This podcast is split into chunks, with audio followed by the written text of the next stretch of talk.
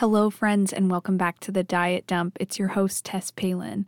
I'm an eating disorder survivor and future registered dietitian nutritionist. Join me and this podcast in taking down diet culture's myths with the hard facts. From fat phobia to fad diets, this podcast has all the evidence you're going to need to dump diet culture for good and take back your life. This is Wellness with Awareness.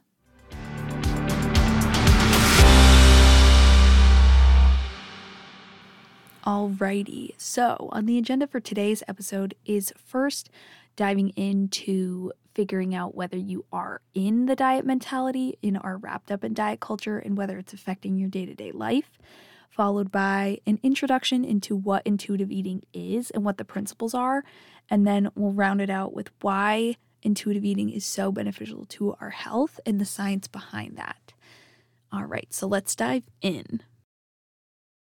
First of all, I wanted to give a huge shout out to the book Intuitive Eating, a revolutionary anti diet approach, because it was so, so helpful in organizing this episode, as well as giving me a bunch of my sources that I used for the science explained portion of this episode. So, thank you, Evelyn Tribole and Elyse Resch, for that. So, let's get started on Are you stuck in the diet mentality? So, first off, we can address the big red flags, which are following the rules of a diet and also using diet items such as detoxes, laxatives, diet teas, and meal replacements. Those are big red flags, the obvious ones that we can identify if you're trying to figure out whether you're stuck in the diet mentality. But then there are more subtle things such as restricting your intake, restricting your eating time window, and then calorie and macro counting and cutting out food groups, as well as suppressing hunger with things such as coffee, diet soda, mint gum, and only sticking to safe foods such as low carb foods, low calorie foods, low fat foods, or fat free foods. So you can see the difference that it's not blatantly following a diet, but you still are trying to control your weight and controlling your intake through diety products but not so blatantly following a specific diet.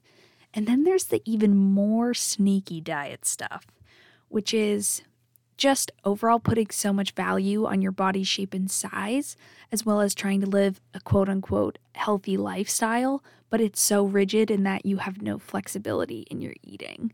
So there's this huge preoccupation around food, and you assign a lot of your moral value to your food choices.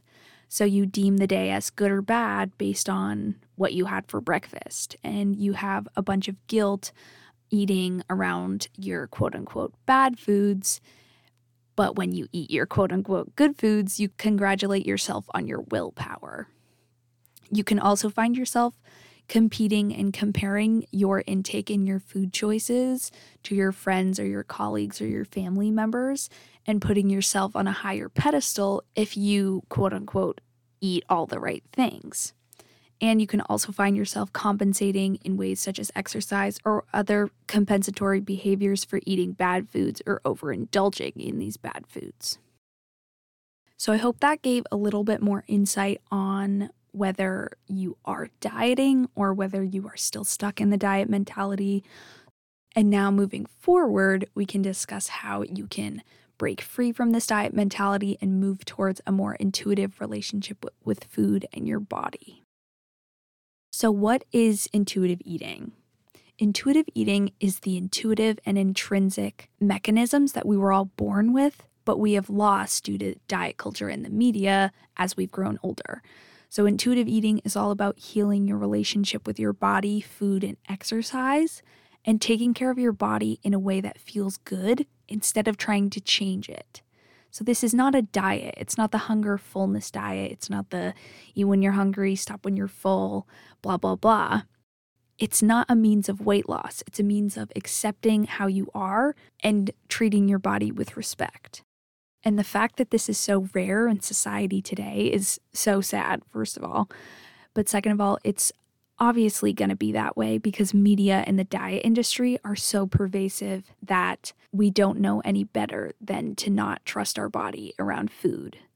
So, media presents this thin ideal, and a bunch of misinformation around nutrition. So we believe that we can't trust our body because we should be trying to change it and we should be constantly pursuing weight loss and health.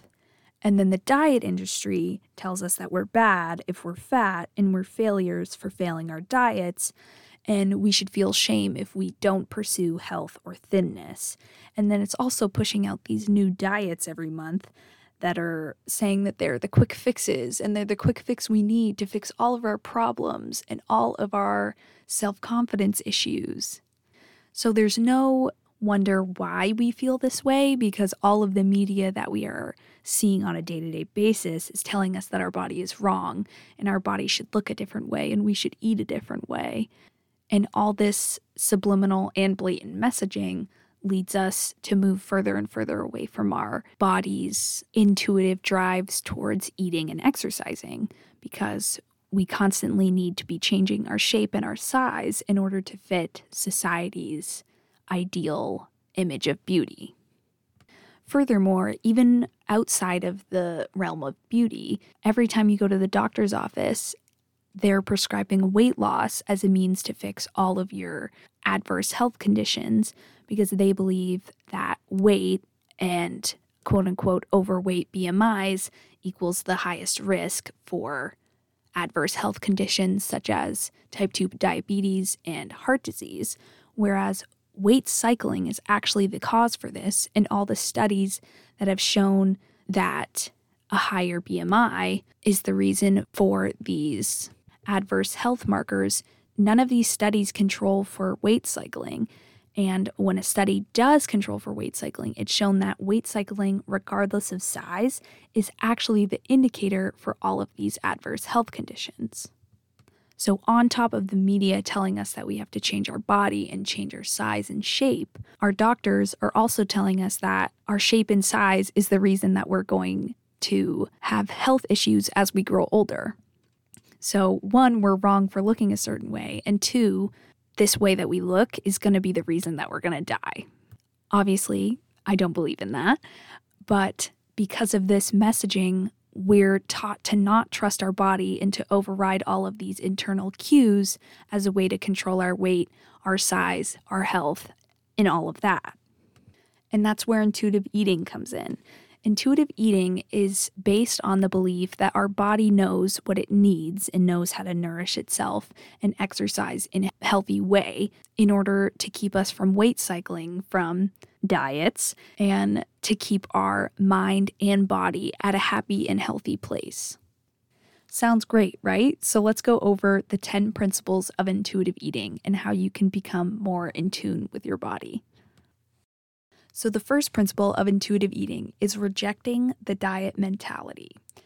This means you have to get angry at diet culture and accept that dieting is a scam and that dieting does not work and it actually puts our health at an even greater risk. So, you can start by cutting out all the diet media, such as negative Instagram pages or those magazines that promote the thin ideal, and just ditch the scale because your weight is not a measure of health.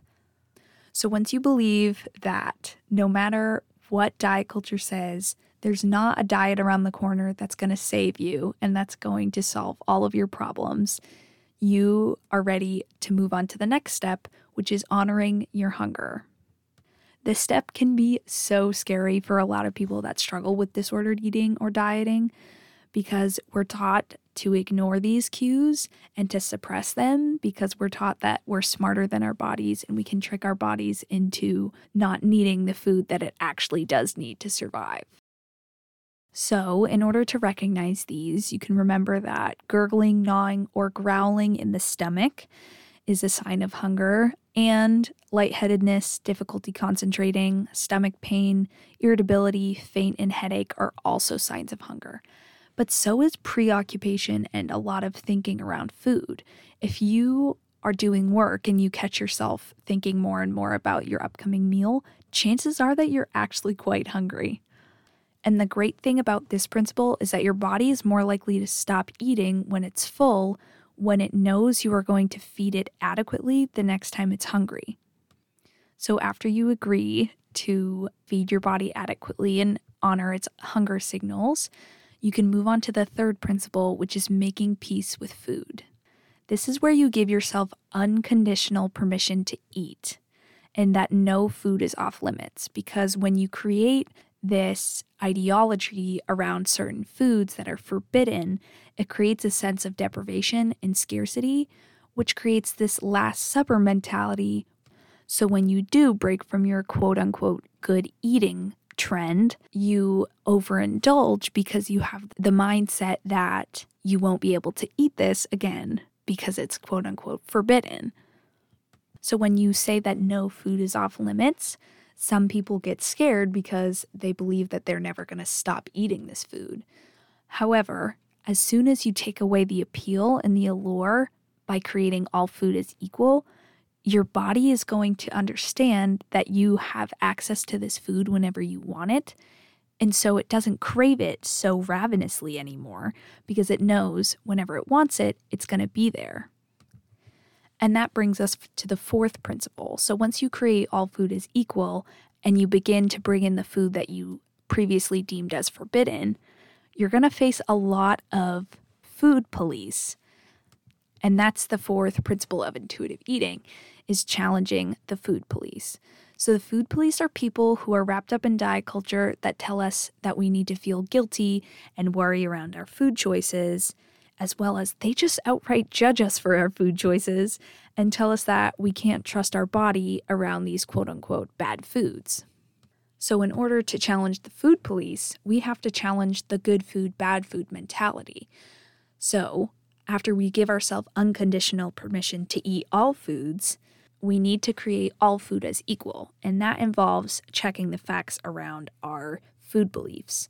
So, what is true and valid about this belief around this certain food? This may involve doing some actual digging because diet culture loves to spread misinformation about certain foods, such as carbs and fats and things like that. So check the facts and figure out what do these actually do for my body and is it actually so bad? And what does this belief about this food do for me? Does it bring me any joy? Does it provide any sense of security? more than likely that answer is going to be no. So once we begin to challenge those people who tell us we need to judge ourselves for our food and our choices, we inherently get rid of this good food, bad food mentality. In doing so, we remove our morality from our food choices, which means we are not inherently a bad person for choosing one food over the other. Now, the fifth principle is discovering the satisfaction factor, so when we're trying to decide which food we actually want, we have to figure out what's going to actually satisfy us. We've all been there when there's a dessert at a party, but we should go for the fruit salad because that's the quote unquote healthier option. But more often than not, opting for that healthier option leaves us so unsatisfied. This is where we have to tap into our senses and figure out what we actually want and what we actually enjoy. So ask yourself, what do I feel like eating right now? Do I want something salty or something sweet or savory or sour or bitter? Do I want something that's crunchy or smooth or creamy? Do I want something that smells really good right now? Like what smells good to me? And what will satisfy my eyes? And do I want something that's hot or cold or lukewarm? Or do I want something that's heavier or light? How hungry am I? How is my stomach going to feel after this? And this also involves taking time to appreciate your food and really, really savoring it to really discover that satisfaction factor. Because so much of diet culture tells us, ugh, we don't have to actually like our food. We just, you know, get used to the healthy stuff but overriding our body's natural desire for a certain food and craving for a certain food is actually unhealthy because our body knows what it needs and it knows the minerals and vitamins and nutrients that it needs. So, listening to those internal cravings is actually the healthiest thing you can do for yourself. So, after we have chosen the food that we actually want to eat and we have savored this food, it's time for the sixth principle, which is feeling your fullness.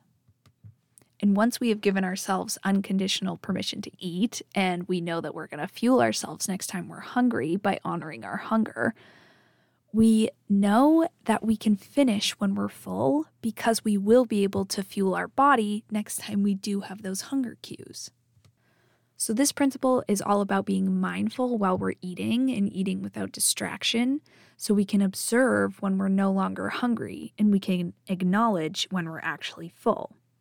So, don't feel obliged to finish your plate if you're no longer hungry, but also don't be forced to leave food left on your plate either if you're not full yet.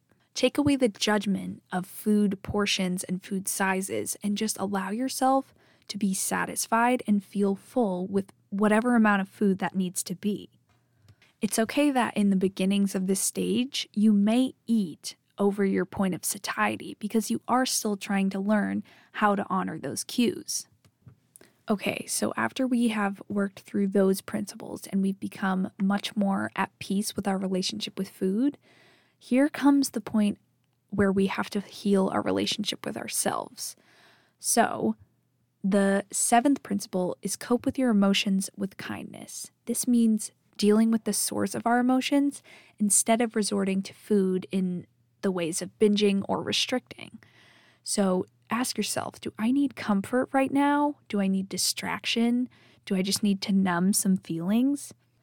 Because when we resort to behaviors such as binging or restricting, we're really just numbing out the feelings and we're not addressing the uncomfortable feelings that need to be addressed in order for us to move past them. Our dieting and our disordered relationship with food was a way for us to cope with our emotions, but it wasn't a healthy way because we weren't addressing those feelings as they came up. We were just ignoring them. That's why, when beginning to intuitively eat, a lot of emotions may come up which may make intuitive eating harder as our coping skills have been either restricting or binging or anything like that. So that's why we need to find better coping skills and more productive coping skills that deal with our emotions in a kinder way. So, this could be resting or expressing our feelings by drawing or writing or talking with someone or just straight up crying, because that is actually so effective and coping with our emotions could also look like engaging in stimulating, exciting, and joyful activities that could be a way of distracting from our feelings if we can't address them at that moment, but they also create a sense of self worth and accumulate many positive emotions. So instead of ignoring our feelings through behaviors, we need to cope with our feelings through ways such as sitting with our emotions or talking through our emotions or crying through our emotions, or doing activities that make us feel good about ourselves. Another crucial part of intuitive eating that also makes us feel good about ourselves is the eighth principle, which is respecting your body. Respecting your body is all about meeting its basic needs in a comfortable and still positive way. So, first, obviously, our bodies need to be fed and they need to be treated with dignity. In dieting and disordered eating, those are really taken away. So, by listening to our hunger and our cravings, we are treating our body with dignity and we're feeding it adequately, which is two ways we can treat our body with respect. This is also about dressing comfortably in a style that you actually like. This can look like buying a new pair of jeans that actually fit you instead of trying to fit into a pair of jeans. It also involves body checking. Quit the body checking. You don't need to check the way you look in a mirror every five to 10 minutes. And two, you don't need to weigh or measure yourself anymore because your weight is not a measure of your self worth. You also don't need to compare your bodies to another person's because you can accept your genetics and accept your body size and shape for what it is and appreciate what your body does for you. So, treating your body with respect is all about the idea that we can appreciate what our body does for us instead of what it looks like. Our bodies serve us in so many ways that we take for granted, so why not be body neutral and work towards body acceptance and appreciate that our bodies get us to everywhere we need to go and get us to do all the things we love. So, at the very least, we can be appreciative of that and wear clothes that actually fit it. All right, so the final two pillars of intuitive eating are the last two for a reason, because you have to work through all of the first eight principles in order to become at peace with food and your body in order to implement movement and gentle nutrition. So, the ninth pillar, movement, feel the difference, is all about moving in a way that actually brings you joy and actually feels good. It's about getting away from the mentality of exercise equals calories out and focusing on how it feels to move your body in a way that brings you joy. You can also ask yourself questions like Do I handle stress better as a result of this exercise? Do I feel more energized? How does this improve my mood? Do I feel empowered and confident after doing this? Do I sleep better? And you can also focus on the benefits of this joyful movement, such as increase in bone strength and reduced heart disease risk, as well as your increased metabolism, mind function, and mood. It's also important to check in with yourself and recognize whether this exercise is becoming a way to punish you or if you feel obliged to do it. So, if you're doing it regardless of sickness or injury, or if you feel guilt around not getting in a daily exercise, or if you're having a trouble time sleeping because that could be a result of overtraining. And also, if you just have a fear of weight gain in general and you are forcing yourself to do exercise you're not happy with because your fear of gaining weight. All right, the last and final step of intuitive eating is honor your health with gentle nutrition. Something to remember is that food is not the sole determinant of health and longevity. There are so many other factors that go into determining your health, such as your mental health and your social connections, your history of trauma, and just the social determinants of health, including poverty, where you live, in your access to health care and clean water. Those are so much more influential in determining your health and longevity than that piece of kale you ate on Tuesday last week. So, remembering that one food or one meal does not make you healthy or unhealthy. So, making food choices that honors your health and your taste preferences and makes your body feel good and nourished is all about what gentle nutrition is.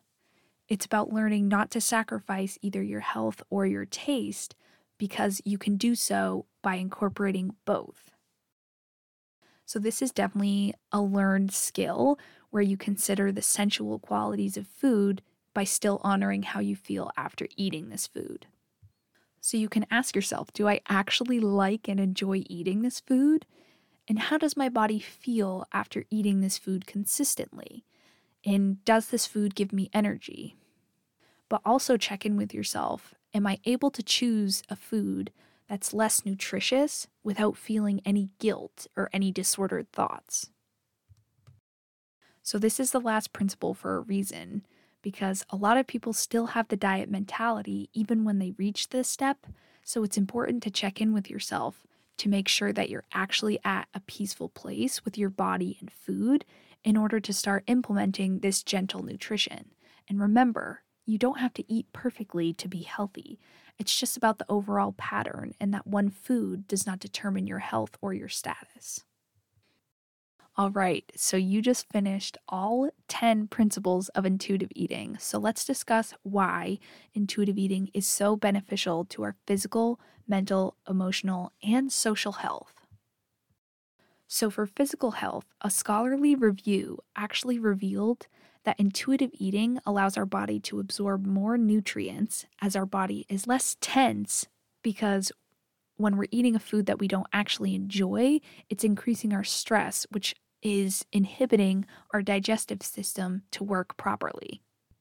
Intuitive eating has also been shown to lower triglyceride levels and blood pressure, as well as raise good cholesterol, which is HDL cholesterol. And if you remember from last week's episode, weight cycling and chronic dieting was shown to actually result in higher triglyceride levels and higher blood pressure. The inverse effects are shown clearly with intuitive eating. Intuitive eating was also shown to promote weight stability, which, as stated in last week's episode again, protects against heart disease and type 2 diabetes.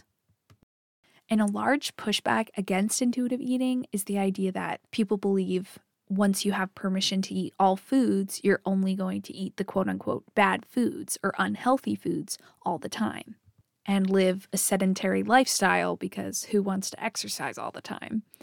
But actually, that's not the case. In a study of over 350 college students, intuitive eating was shown to have a greater variety in the diet and greater motivation to exercise when the exercise was focused on enjoyment.